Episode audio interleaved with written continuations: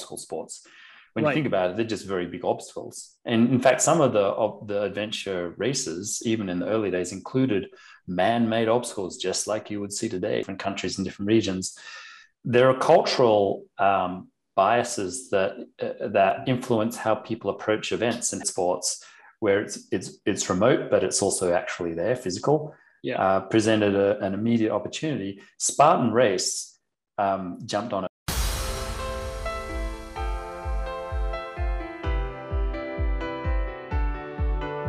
Hi, everyone. Welcome back to the Sporting Global podcast. And today I'm here with Ian Adamson. And, and Ian, how are you? How's, uh, how's life these days? Hi, Ole. It's such a pleasure to be here. Thank you for having me on your podcast. Um, yeah, things are going well. The, uh, the, sport, the sports that I'm working on are progressing, and we're making uh, rapid movement towards uh, all of our goals.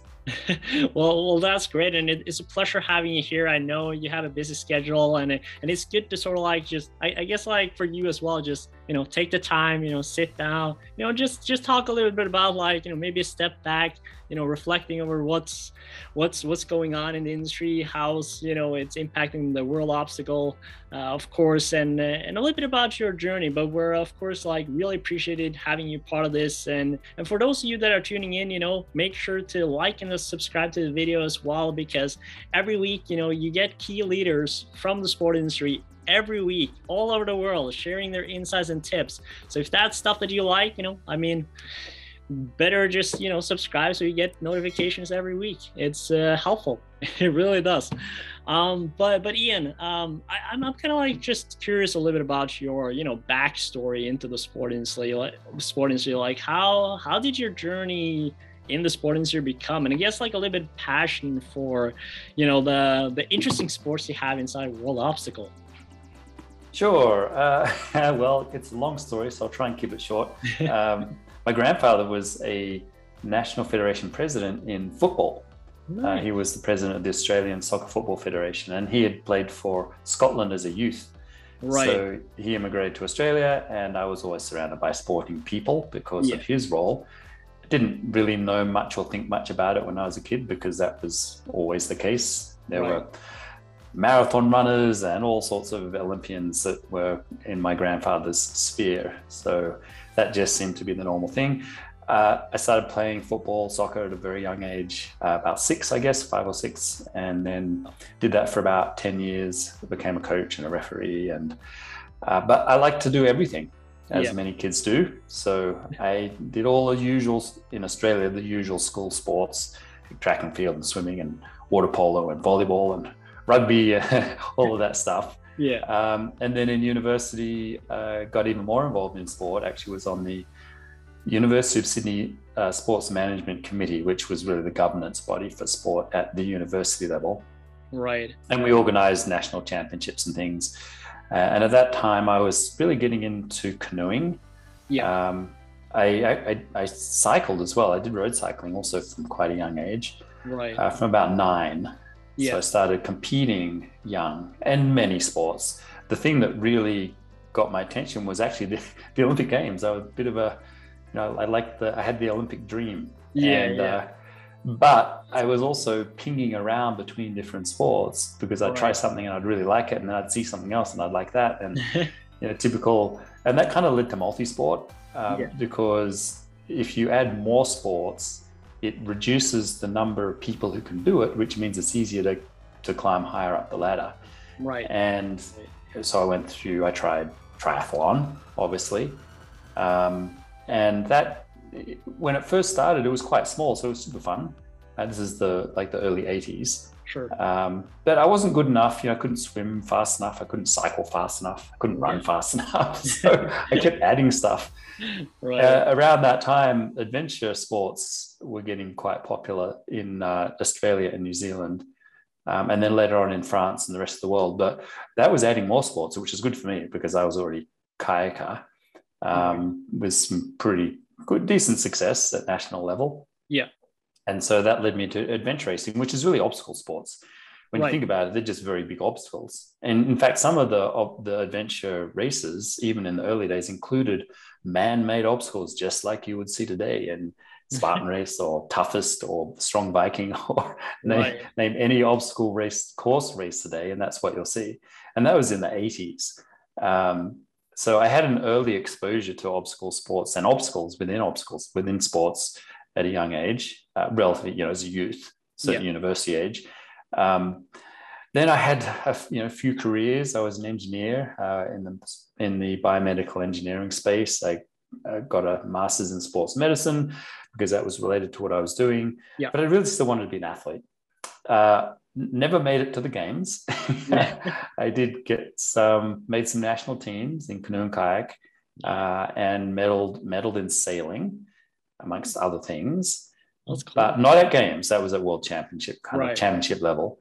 Um, but still looking for the sport. Right, never really never really got to the sport that would work for me until uh, adventure racing became a really big television sport. So yeah. it had some major international broadcasts for about 20 years, from the late 80s until the uh, mid 2000s or late 2000s. Um, it was uh, very well watched. A lot of people weren't even born uh, when not today who are participating in obstacle sports, but the viewerships were in the hundreds of millions um, globally, and that rivals or it's more than watch broadcast for obstacle course racing not as much as Ninja, because yeah, Ninja, yeah. as you can see, I don't know if people can see the screen behind me, but it's a picture of our Ninja World Champs. A billion people watch that globally it, in about 146 countries. So it's pretty big. So yeah. Ninja, the Ninja end, the very short end and technical end of obstacle course racing or obstacle racing is is huge in broadcast, but right. less in participation. So anyway, one thing led to another. I was I became a professional athlete because of the TV show competitions, which were very lucrative Mm. We had great sponsorships. I got paid to race, uh, kept prize money, got incentives and bonuses, and had a very uh, comfortable career as an adventure athlete yeah. for almost 15 years. Um, but that was not something I thought would last very long. And right. as soon as I made the switch to a professional athlete, I was immediately thinking of the exit strategy, which mm. uh, turned out to be uh, event and television production. And so I started doing that quite early in my racing career, but my, race, my racing career kept going for another decade um, until I finally just had had enough. it's hard being a professional athlete it's really hard. Yeah. And after about uh, 15 years, I was I just decided to retire, and right. I retired after my last world championship win, which was my seventh in that sport. Um, and I had uh, been to the X Games a few times, which was super fun. Right. Uh, managed to get gold, silver, and bronze medals there. Uh, but at this point, I would I was fully fledged event and television producer, so I was just doing that, and that then led to uh, other things because my sponsors had been largely shoe companies like Nike and Salomon, and I then had a career uh, seven year stint uh, heading up product development, research, and education at Newton Running Company out of Boulder, Colorado. Um, so I went full on into uh, the shoe industry. Right. Um, that I was still doing the event production, um, and eventually, the full circle came back, and I got back into sports governance because my friend Joe DeSena, who founded Spartan Race, um, uh, suggested that uh, I look at least at the possibility of Spartan race becoming an Olympic sport. Mm. Now that actually can't happen because they're a brand.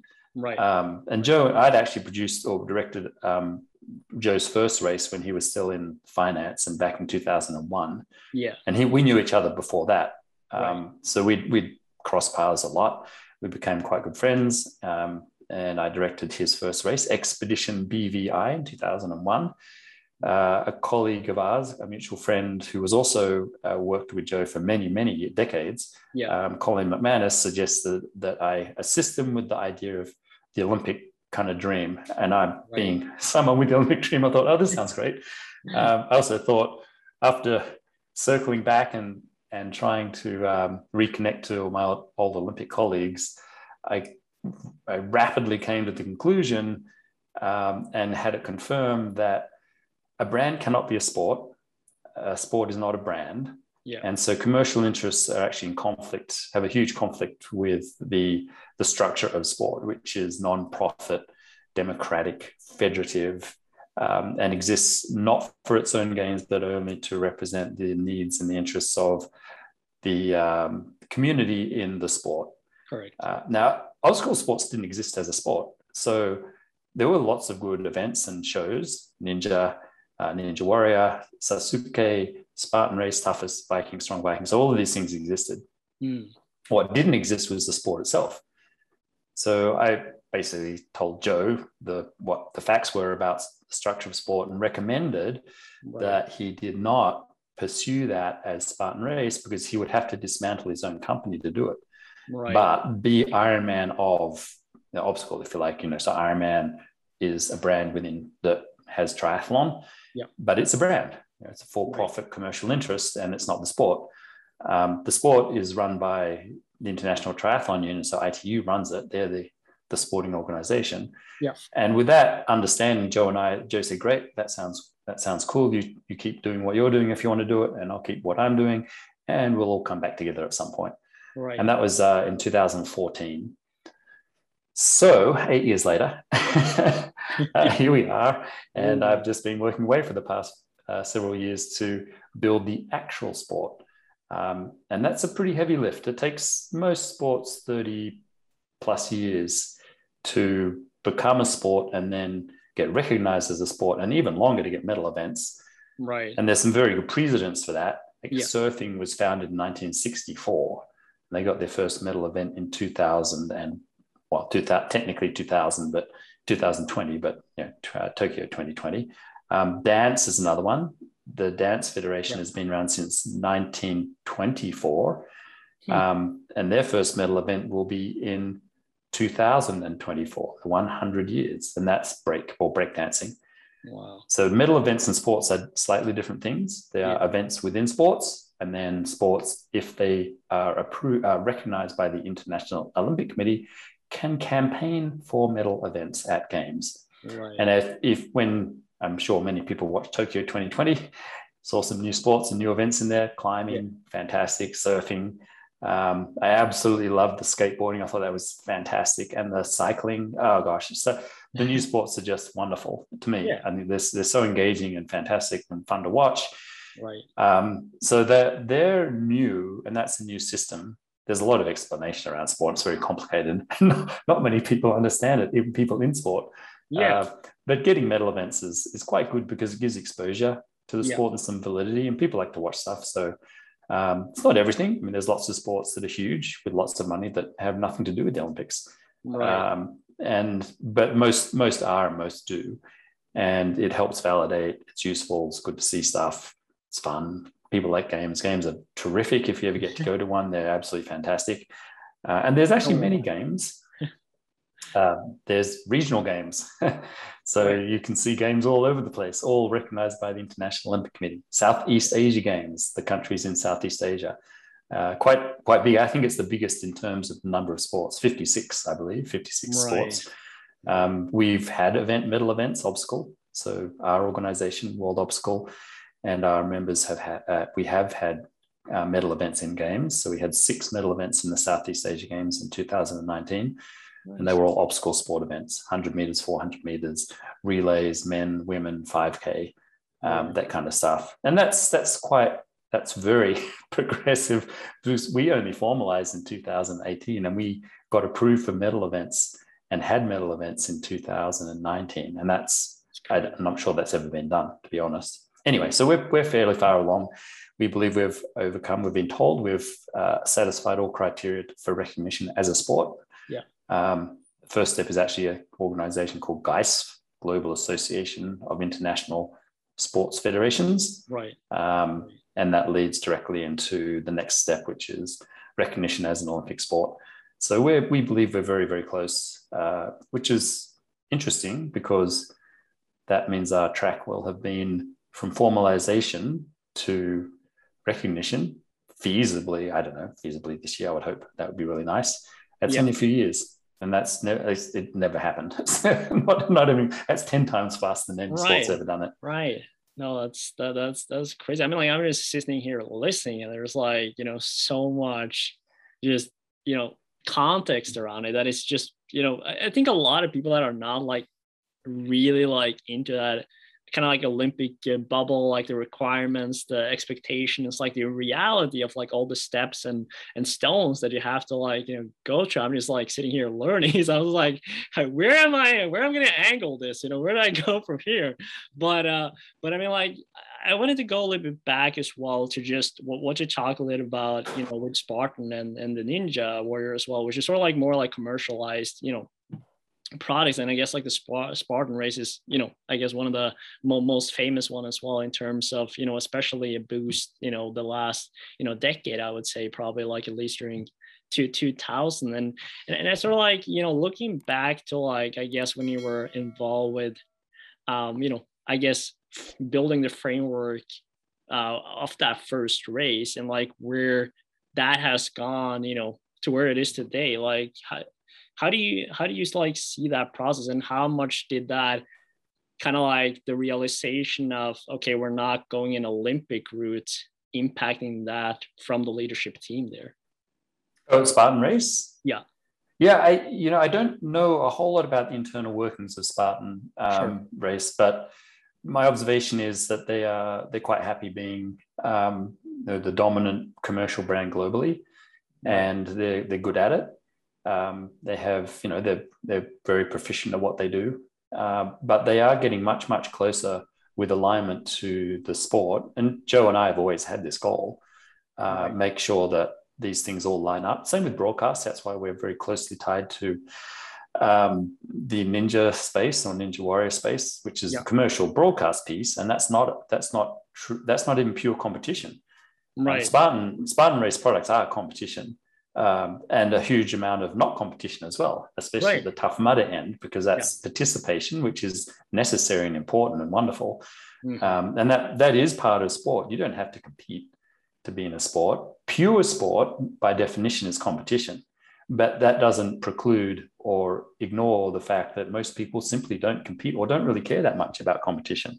Right. A lot of people like to watch, which yeah. is great. It's like Ninja Warrior. Like that's, Ninja that, Warrior, yeah. I mean, like yeah, Ninja Warrior. That's it's a it's a TV show, um, but uh, it is a competition. Or it's a, well, it's technically it's a TV show competition because right. there's winners and you know people and losers and prizes and uh, but it, it's not sport for many reasons because it's produced, which means that if you when you watch a a one hour show, which is actually like 42 or 44 minutes, right. um, they shoot that show for well, the whole thing end to end is probably days, but the actual shoot is can be you know 10, 12 or more hours. Right. And they distill that down because they edit it. They edit it because they want to show just the best stuff. Right, right. Sport is that is not sport. Pure yeah. sport, it's the entire thing. When you watch climbing, when you watch anything in the in the games or a, a competition, cycling, yeah, Tour de France, you see the whole thing. Right. It's not edited. That's just because it's real and it's live and it's that's the raw thing. So the best way, in my opinion, and my, my observation, I guess, over yeah. now 40 years of being involved in sport, is that um, done well, sport combines everything. So you have participation, you have competition, you have broadcast, uh, you have uh, ideally games, medal events, Mm. You have strong commercial interests, and they all work together nicely and, and play very happily in the same uh, playground.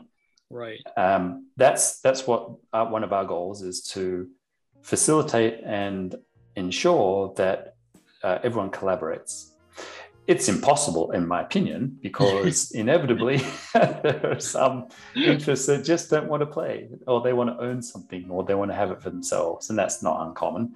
Yeah. Um, you see it. Uh, triathlon's not a bad example. Your Ironman sometimes plays well with triathlon, and sometimes they don't. Right. Um, they want to have their own thing, and sometimes they don't. Right. Uh, and that's okay. Uh, they've tried over various years. They've had memorandums of understanding to try and align sport and brand, but sure. generally they don't work, work particularly well together. It doesn't affect the athletes terribly. It's not great, right. but they, you know, the athletes will will often do both. They will yeah. do Ironman events, um, but they'll also compete in the uh, international or Olympic format. Um, for the most part, they tend to stay a little bit separate, but yeah. they tra- they transition across quite quite comfortably. I mean, you'll see Olympians going to Ironman, or sometimes, sometimes less so Ironman triathletes uh, pursuing the Olympic format. Right. But our goal is have everything all together and be really happy about it. yeah. well, well, looking a little bit into like obviously, you know, fast forwarding into today with obviously you know now you know as as I guess people have seen in your your, your title and the intro I did you're obviously you know the president of the World Obstacle um, also known as FISO and and I guess like you know what would you say are some of your key responsibilities you know today in your role yeah my yeah my job is to lead um, I, I can't make decisions for the sport uh, but as a, a president of a sport is an elected position, right? And it's a volunteer position because we're a volunteer organization. Yeah. Um, so, and it's all democratic. Now, as also because I founded uh, and started the organization, I actually get to, to hang around in the sport. I can't really get kicked out, and I don't want to leave until we make sure that we've achieved recognition. Then I'm happy to disappear. Right. Um, but once we achieve recognition, then my job is done uh, we've seen problems with some sports where uh, there's an endless um, rotation of people leading and they lead in different directions and that can upset the trajectory of the sport that's a terrible idea right. Um, i've seen it happen i've been involved in sports where that's happened and it's it doesn't it doesn't work out very well right so we, we look we've been learning from um, our experience and our colleagues experience gathering people together who believe in obstacle sports and the power of what it does for people, because we want to make better people ultimately. Um, and if they stick around and they don't get paid because it is volunteer, yeah, that means that, that they're really passionate about it. Right. Um, the ones that want to get paid or have a commercial upside, uh, they're, they are pursuing things for their own gain, not for the benefit of the of the community. And that is not what sport does. Right. So you'll you'll see various brands and commercial interests that um, are private companies that claim that they're sport or they look like sport or try to look like sport and are quite devious in the way they present themselves. Right. And they say, we're the sport, we do this as we're the only thing that can be recognized as sport. Yet they can't because they are privately owned commercial interests that exist for their own gains, not for the benefit of the community, even if they say they do. Yeah. Which they often do. They say, we're here for you, but they're not right. because right. they're, they're, they're, they pursue profit and yeah. they profit from the people that participate in the events. That is not representing their needs. That's taking money from them. Yeah. Even if they say something else, that they are not doing that. And we can't, we won't, we can't constitutionally, legally, ethically, morally. we are required to and should and want to um, elevate everyone. And we're happy to include, and we want to include and be friendly and work with all the commercial interests. That benefits everyone. Sometimes they don't want to work with us, and that's okay too. Right, right. And I, and I guess like from uh, from from the journey though that, that you were talking about as well that you know your your stages as well that you were talking about of like okay you're creating something new here and you have like you know these you know requirements and and and and, and and sort of like steps that you have to go through. And, and considering that process has gone a lot fat a lot faster than you than you expected, then how do you how do you kind of like just how is I guess like that speed boost impacted you know the way i guess your your roadmap i guess in, a sense and, and your decision process because then with the recognition that you're talking about and, and sort of like having that championships the, the, the medal medal events right then the commercial uh, side of things also are, are starting to approach right?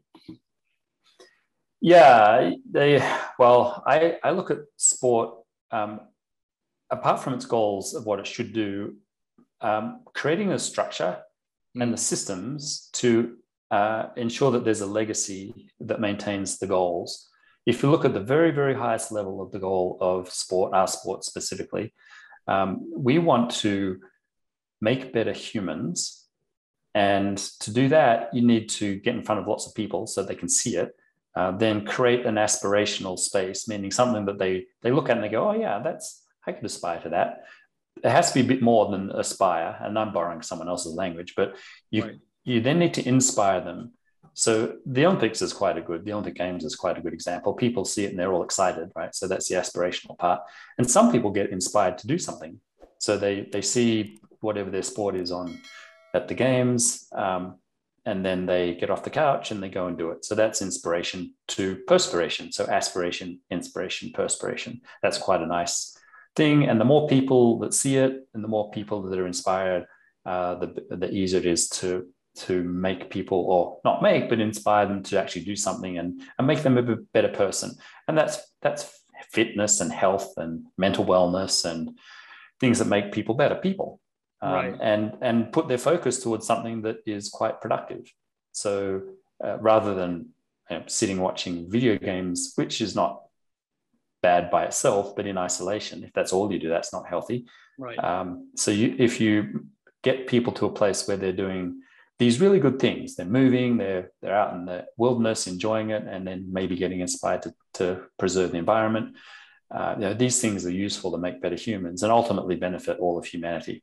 Now, if you can shift the global needle just a little bit, mm. then that's that's good, and that's what we want to do. You want to shift the needle a bit.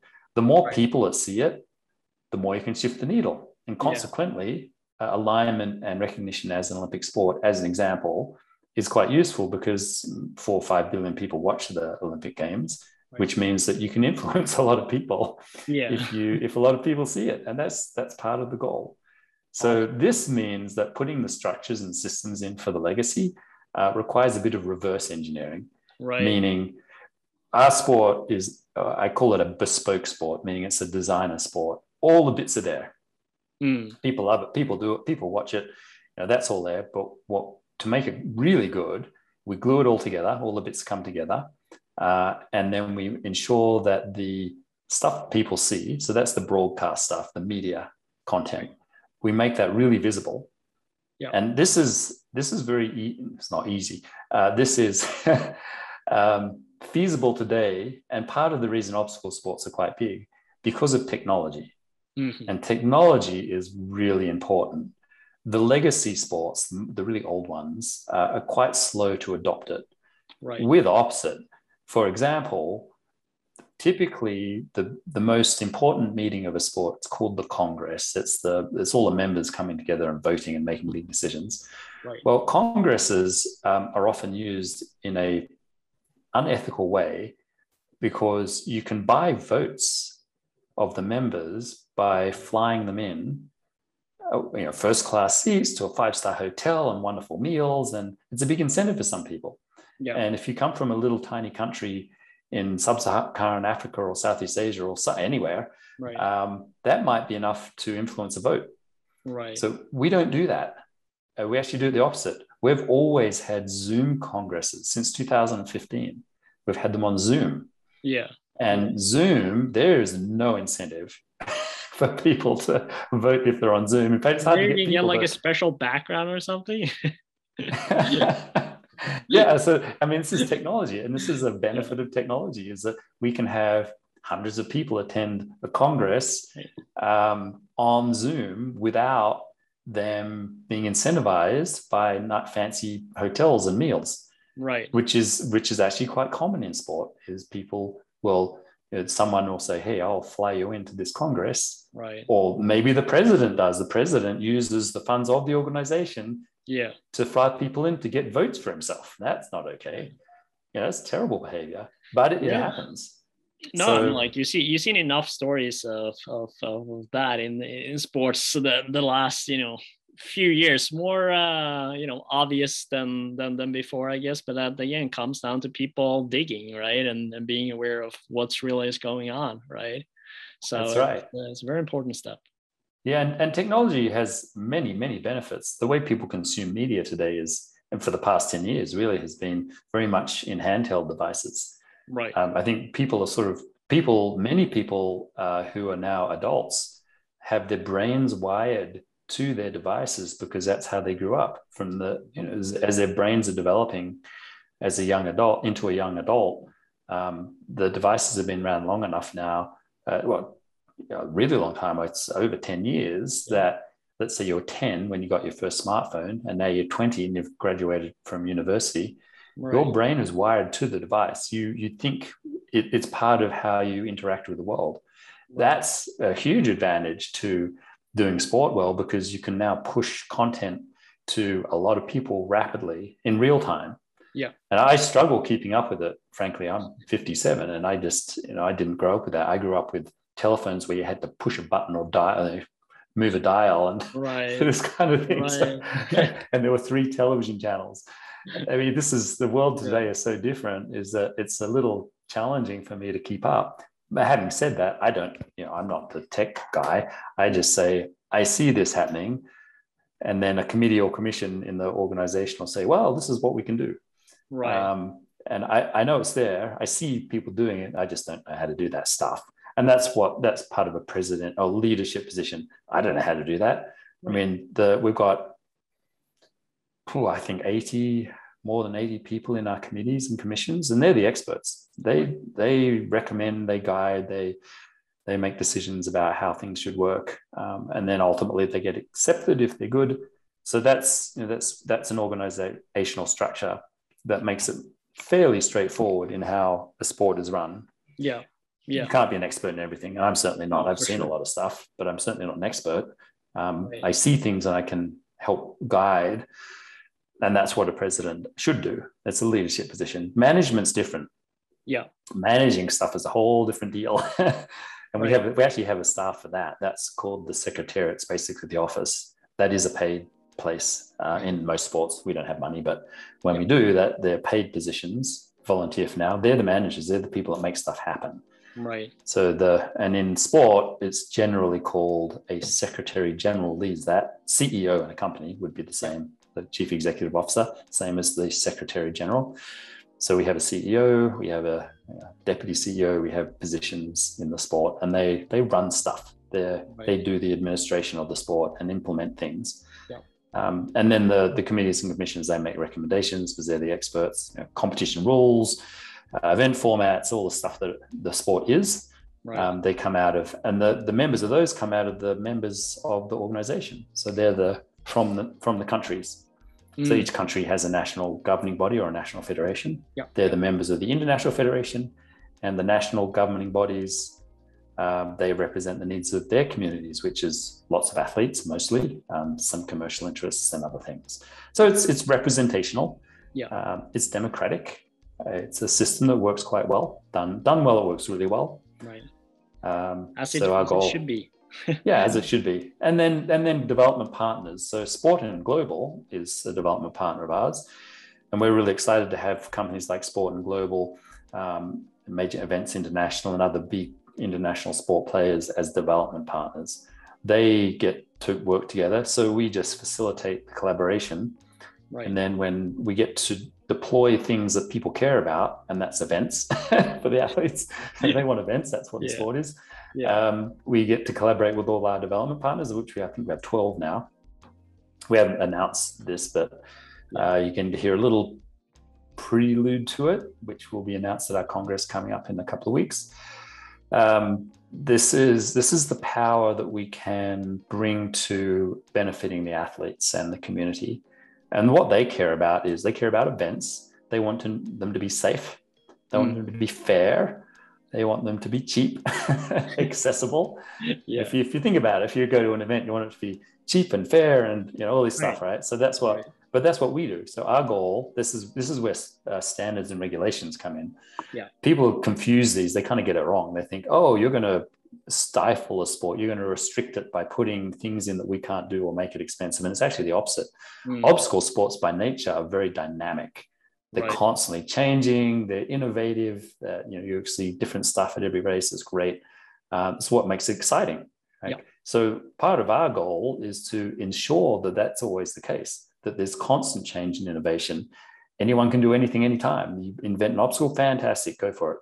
Uh, what we do is make it, so our regulations are about things like safety, mm. and that's you know, medical, health, uh, injury. Uh, safety is super important. So we have we have strict regulations or guidelines right. at the moment, but right. they they become an international standard very very soon. Um, we need that necessary, important. Don't electrocute and kill people. Don't let them fall off high things and die. I mean, that's important. So that, that's their standards that we help produce. We also have uh, basic competition standards, at least a framework for fairness. Right. Fairness is a big deal. And in obstacle course racing, where there's lots and lots, there can be many people with lots yep. of obstacles. It's sort of hard to follow. Sometimes, and it's quite difficult to um, judge and officiate on the obstacles themselves mm. in the way it's it's done in most competitions and most brands. It's actually a terrible problem.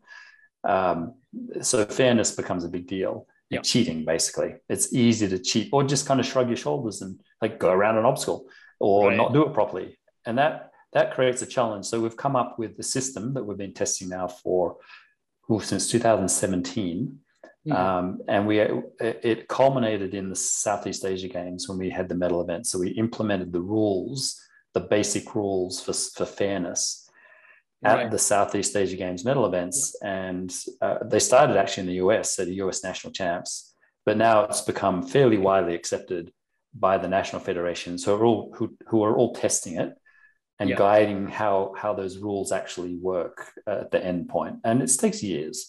Right. So we are now quite a few years in on those rules. Uh, European champs are next. They're implementing the rules. The Asia champs have already done it. Asia Pacific champs have already done it.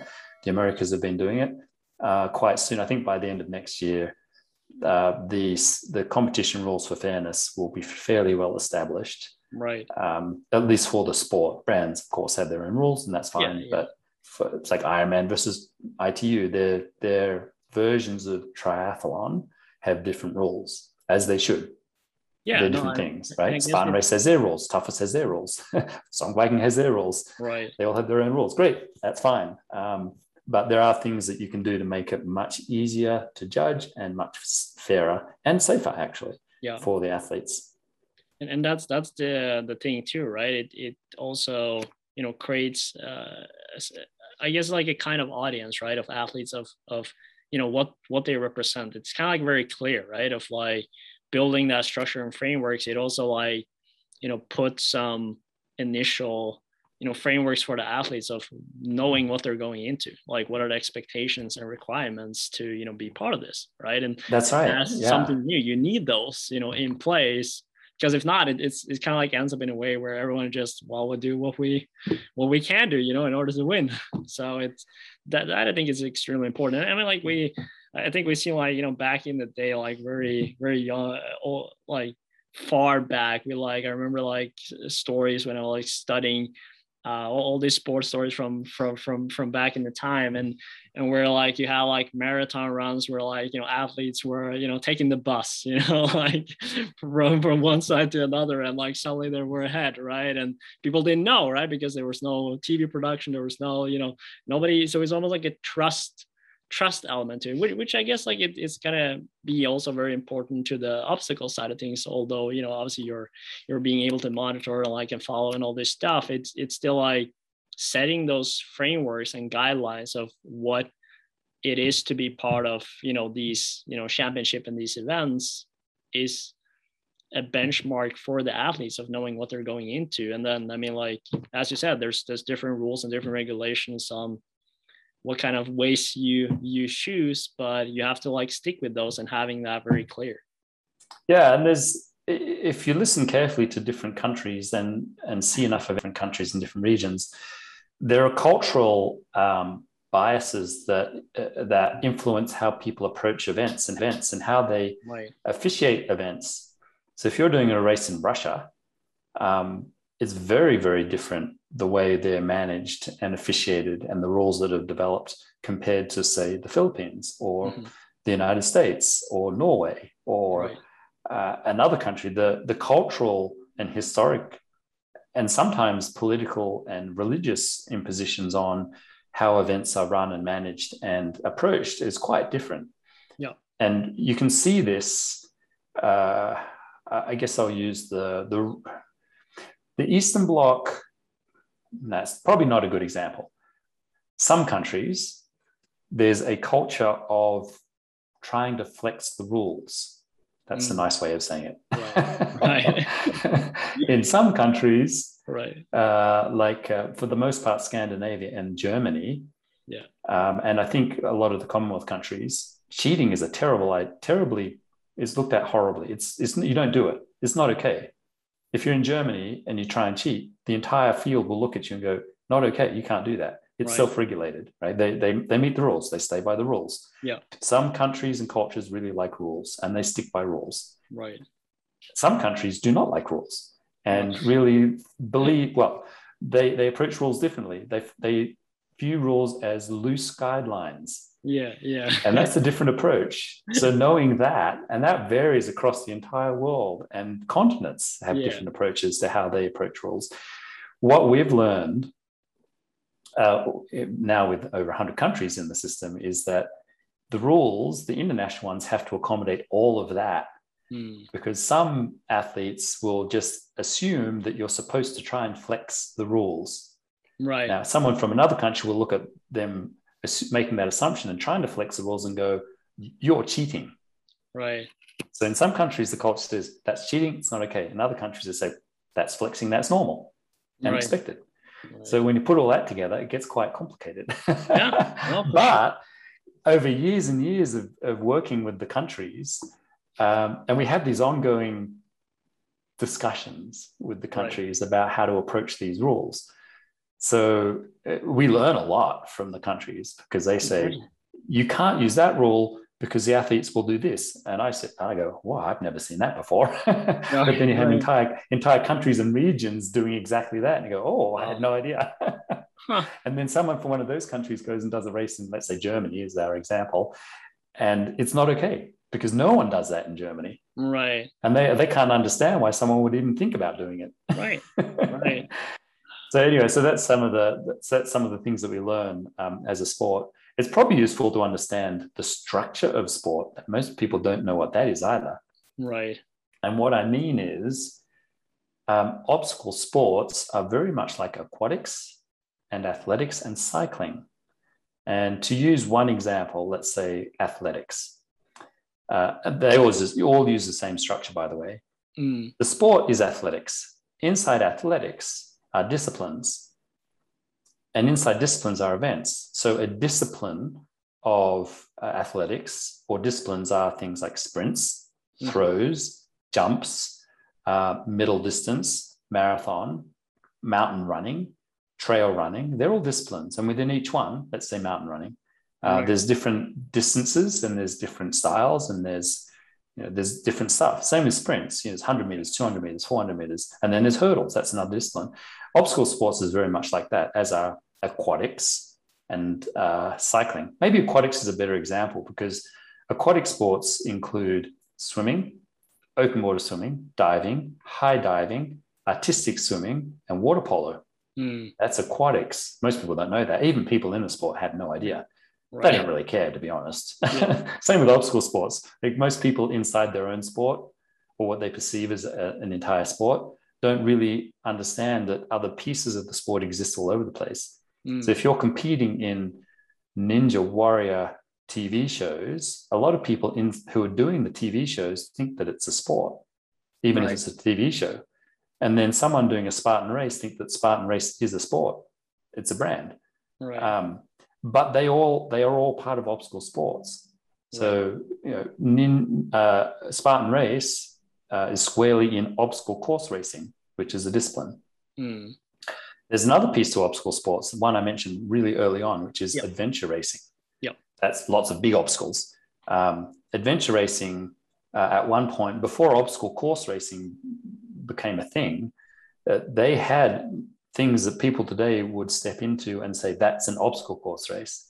They were called sprint adventure races, manufactured obstacles, walls and nets and ropes and mm-hmm. crawls and walls, all of that stuff was in adventure racing on the short end for a, at least a decade before obstacle course racing became a thing.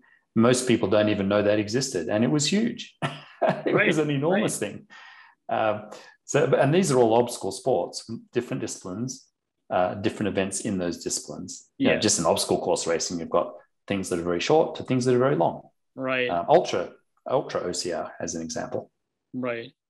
Uh, I was, I was uh, wondering a little bit of because we, we've been touching a lot about I think like the structure, a little bit about like also how you guys are, you know, looking at the innovation side of things. But but if we're um, you know, now that we're kind of like into, I guess, like the new normal with, you know, we're, we're still obviously, you know, dealing a little bit with the pandemic of, of everything, but but uh how in a sense did the pandemic, you know, impact the obstacle uh, the world obstacle? And and i guess like what are some of the challenges that that you had to solve uh, together with the members and and i guess like the the hundred countries you know involved in this because you know it, it, it's it, it's a global pandemic right so it impacts everyone it is yeah obviously for the live events they got shut down immediately and yeah. that was terrible for all sport and all events uh, for World Obstacle, it created an opportunity, not one we wanted, but it created one, sure. um, which was hybrid events. Yeah. So we call them virtual physical or hybrid or blended. Um, yeah. Some people call them uh, virtual. They're not virtual, obviously, because people are actually doing something. Uh, but that that became immediately obvious that we should we should do that. Fortunately, we'd already been working on something quite similar because we mm-hmm. understood that uh, to uh, for inclusivity and democratization of sport, it means that everyone should be able to do it from anywhere. And that's not the case with sport because yep. if you if you're from a poor country, it's unlikely you can travel or even have equipment to train to do lots of sports. Let's say triathlon. If you're if you're in Africa, there's one Olympic pool. My understanding is there's one Olympic pool in the entire continent of Africa. Why do you think there's no Africans or very few African swimmers? because there's no swimming pools. And yet people say, oh, no, it's because they're not good at swimming. Yeah, they're not good at swimming because there's no swimming pools. so uh, one of our goals was to democratize obstacle sports and just make it possible for anyone anywhere to do it anytime. And that's actually quite easy because if, if you're you have lifts and carries and jumps and runs and stuff. If you're in in most most countries in the world, you can lift rocks, you can jump over logs or trees or rocks or you know um, all right. sorts of stuff. And that's basically what obstacle course racing is. It's just running around and lifting, carrying, swinging, jumping, pulling, you know, all that stuff. Um, right. Um, Ninja obviously is way more difficult because there's a little bit more equipment involved. Yeah. Um, but the democratization, having hybrid and, and uh, blended sports where it's it's it's remote, but it's also actually there, physical, yeah. uh, presented a, an immediate opportunity. Spartan Race um, jumped on it quickly too. And we collaborated very early on in March last year with, they called it, uh, for theirs, it was unbroken. It was a way for their athletes to participate in something with no mm-hmm. live events. Right. Uh, and we worked with them. And our collective goal was to get a million people in 100 countries uh, to do a collaborative event. And it turns out that uh, 3 million people registered so it became the first and maybe even now to this day, the biggest um, hybrid event ever put on.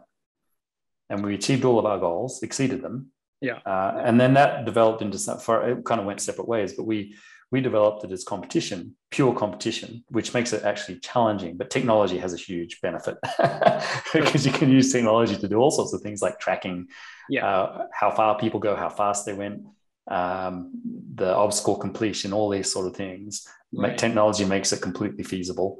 So we we then did a World Series, um, led off to I, I think a six events that led to World Series finals, then results and all that kind of stuff.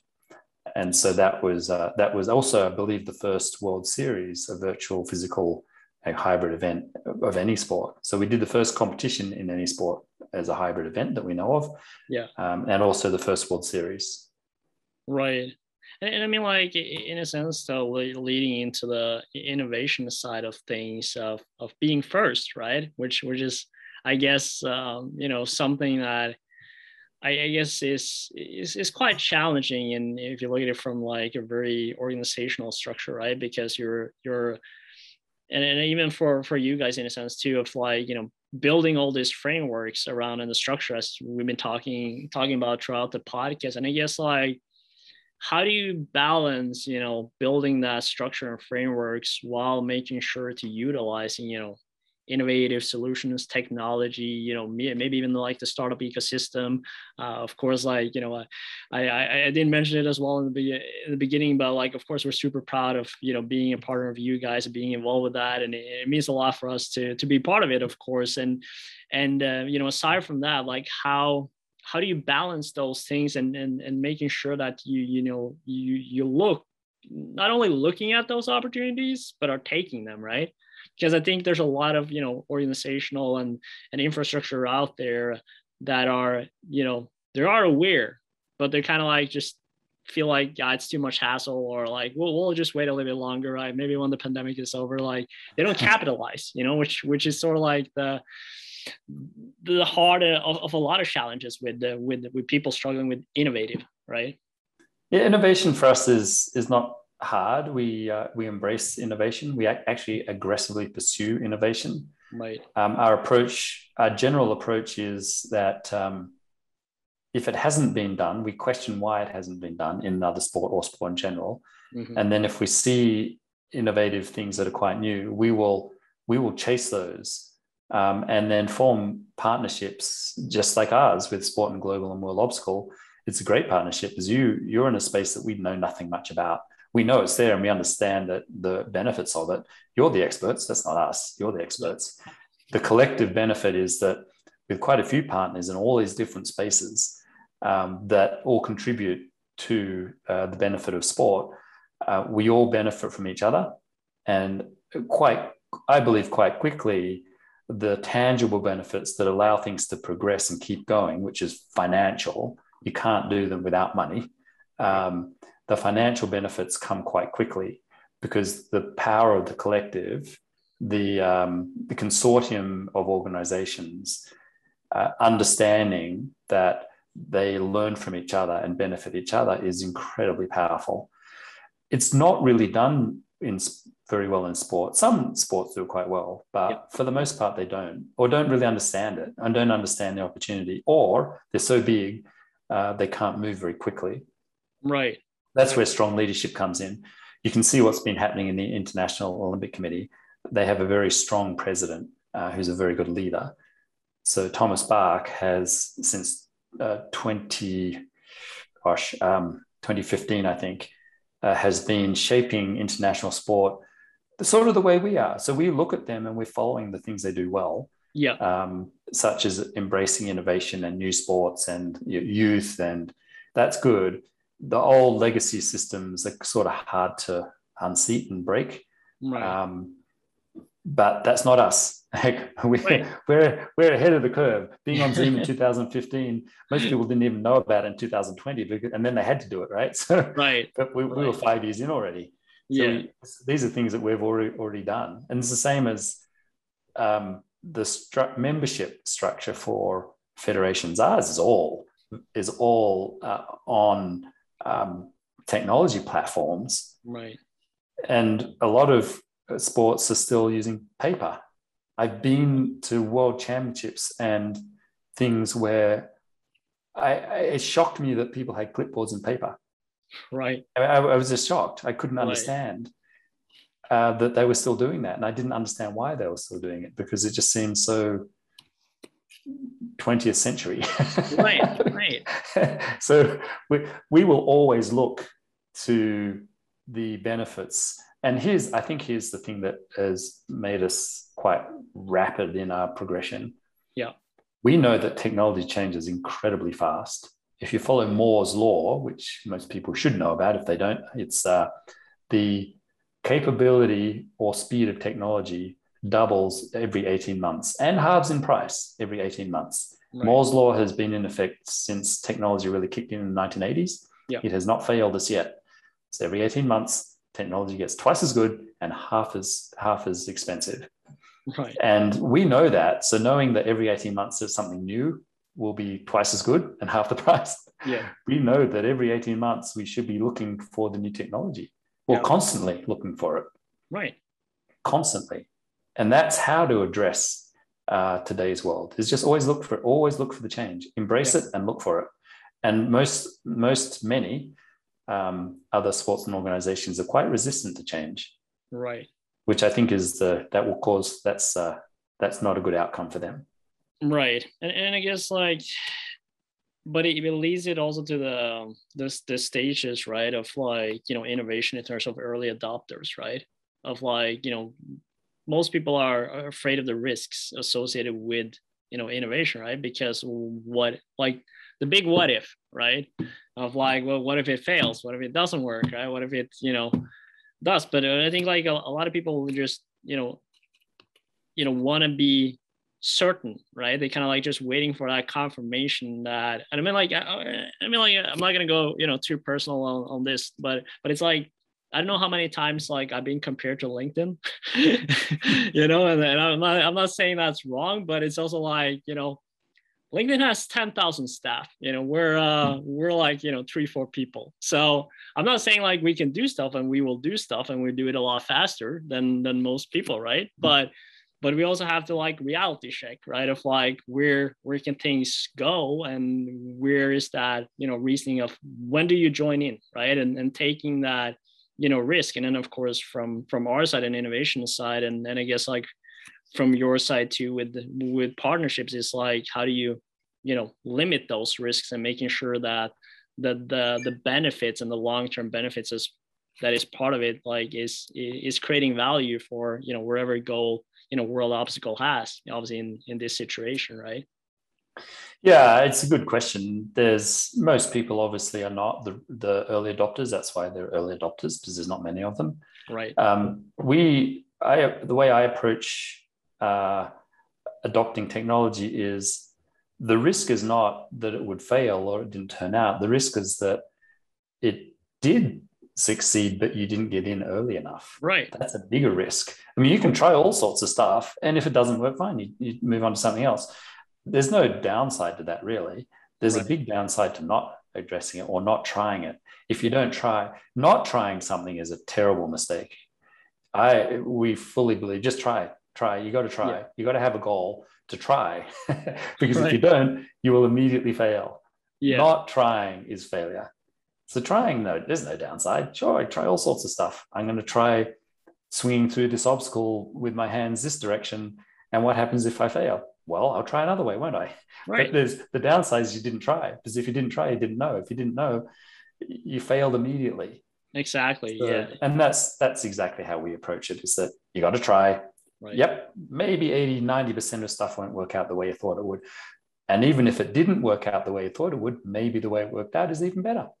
Right. And and that's the thing too, right? I mean, like, and that that's the beauty of innovation too, is that it, it kind of like as you were saying like it, it changes so rapidly and things are moving so fast that by also kind of like you know grabbing that opportunity you can also impact it right which which i think a lot of people don't think about they kind of like just wanted it to be the way it they kind of like how they maybe see or expect it right? And then instead of like thinking well here i can you know be part of you know creating the future i'm kind of like just joining whatever you know solution that is out there. And i think that's a very key element of like how organizations and leaders should think innovation right? Is is understanding the the impact you know and, and voice they can have in it. Because i mean like that's that that i think is a extremely key lesson uh, and as you were saying too right you're you're you're talking about like fomo right fear of missing out. And that's that's essentially it. Like when when once once you're already t- like at, if you don't try it and, and suddenly you know it, it booms out and you're you're not part of it then you're like well that was your opportunity. You had the chance right to impact that's right now you don't right. have that anymore that's exactly right so innovation and technology are important to us um, i think most people appreciate that the, the biggest companies on earth today are technology companies information and technology companies yeah. so we, we like that uh, and uh, that's what people do so we're just going to keep representing the needs of the people which right. is what we're supposed to do. There's a there's a constitutional thing. I think this helps people understand what we are. Um, World Obstacle exists to represent the needs of the obstacle community. That's it. That's what we do. Right. Uh, and that's done through engaging them. Yep. Anyone can. If people say that's a bad idea or you're doing a terrible job, our answer is great. Be involved. Come and help. Right. You got a better idea. Give give us the oh, come in, be part of it, and let's get those ideas because that's what we should do. And there's plenty of people will say, yes, but I do this event and what you're doing over there is not that my event, so your event is wrong. Well, it's an interesting approach, right. but just because you don't like what someone else is doing doesn't mean that they should do what you do. Right. And this is this is kind of a philosophical thing, I guess, but it's like uh, this is my religion, and I don't like your religion. We don't care. Right. All religions are okay with us. You know, all beliefs, all religions, or everything. That's all okay, and that's constitutional. Right. That is a requirement of being part of the sport. Is you are required to accept everything and everyone and all their ideas. Yeah. Because there's nothing wrong. No one has a wrong idea. I mean, I think some cultural and moral norms are wrong. I mean, uh, determine what right and wrong is. Yeah. Like murder, that's not that's not okay. So that's not okay. Right? I think most countries that's not okay. right. and if your belief is that murder is okay, well, you don't belong in our organization. It's that simple. Right. Uh, and same with sexual predation. Uh, that's not okay. So you do that, you're not okay in our organization. And there are rules. So you either you play to the rules or you don't. Right. And those rules are widely accepted around the world. So we uphold those. Things are widely accepted. United Nations actually is a good barometer for that because right. they, they they establish what humans should do. Yeah.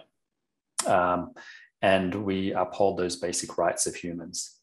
So that's you know that's part of sport too. Is we get to do that. We can establish our own culture, and and we want one that is moral and ethical and professionally sound and represents everyone's needs as, and provides a mechanism. You know. Yeah, as it should be. I mean, all they should all be like that.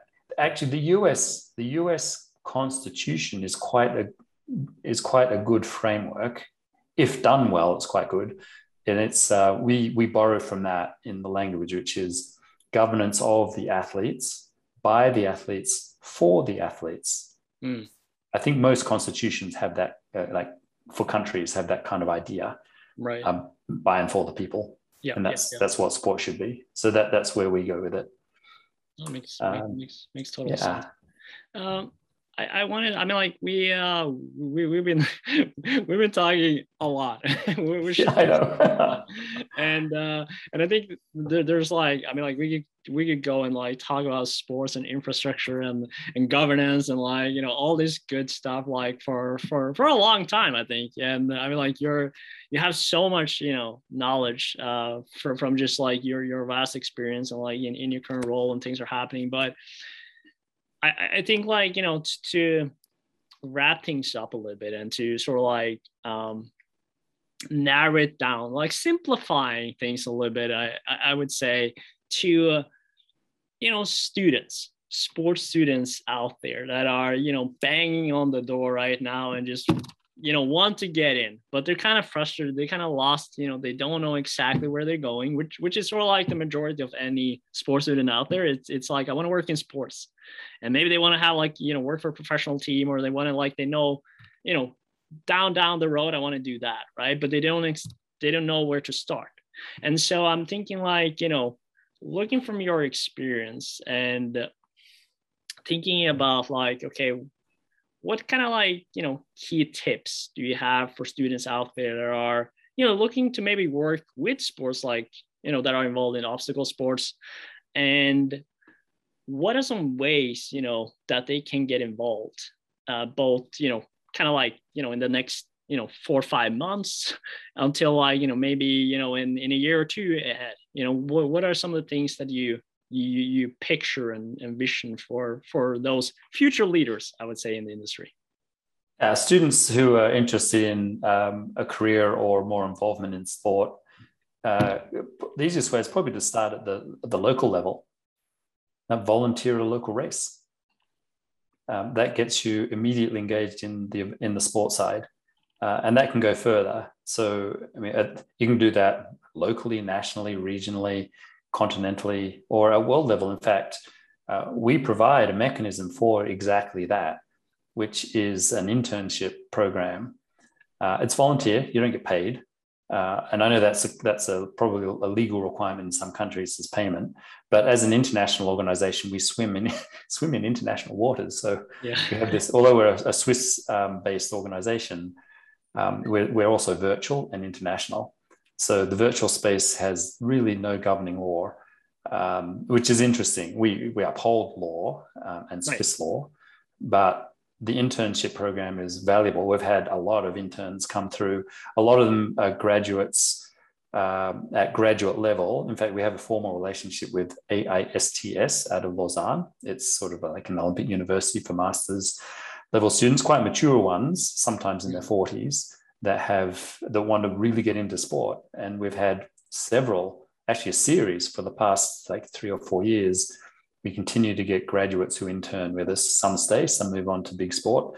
Um, but it's a way to get experience um, in a, a in a rapidly moving, a rapidly growing organization, which um, which is us, right. and that's valuable for everyone. We love having students come in and work with us in whatever they want to do, and that's the beauty. Is because most, if you go to FIFA, um, they will have positions that are very specific and that are open and maybe or maybe not you can qualify because it's a big wealthy organization and employs good people and pays them well. Um, we, are, we don't. We're small. We don't pay at all. But we provide amazing opportunities and ability to grow with the sport which which has happened. Everyone who's come in by the way has and has moved on um, has remained in touch uh, remain very friendly because they had amazing experiences and have gone on to do fantastic things in other sports, for example, like FIFA. Um, and this is this is one of the values of and abilities for students. If anyone wants to uh, approach us and has an idea that they would like to spend some time working at World Obstacle or working with World Obstacle, uh, the time requirements are entirely up to the person.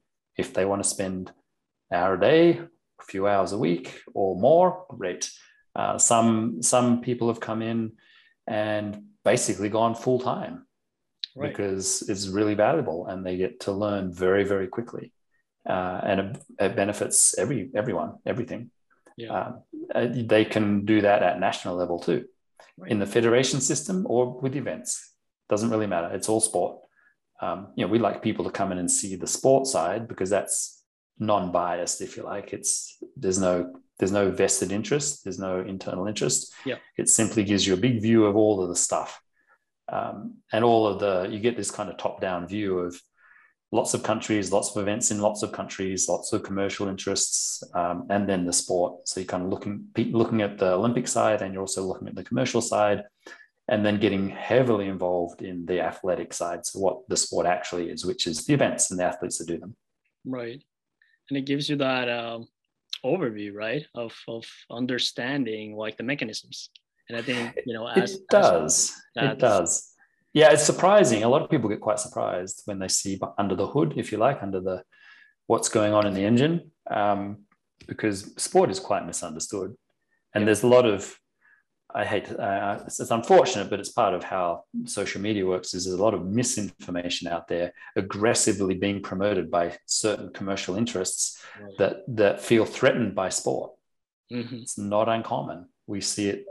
we see it constantly. Right. It's disappointing and it's unfortunate, but yeah. we we maintain the moral high ground and we stay friendly and we just keep stating the facts.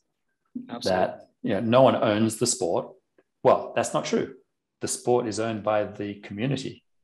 Right. The community, the athletes, and the, the interest, they own the sport.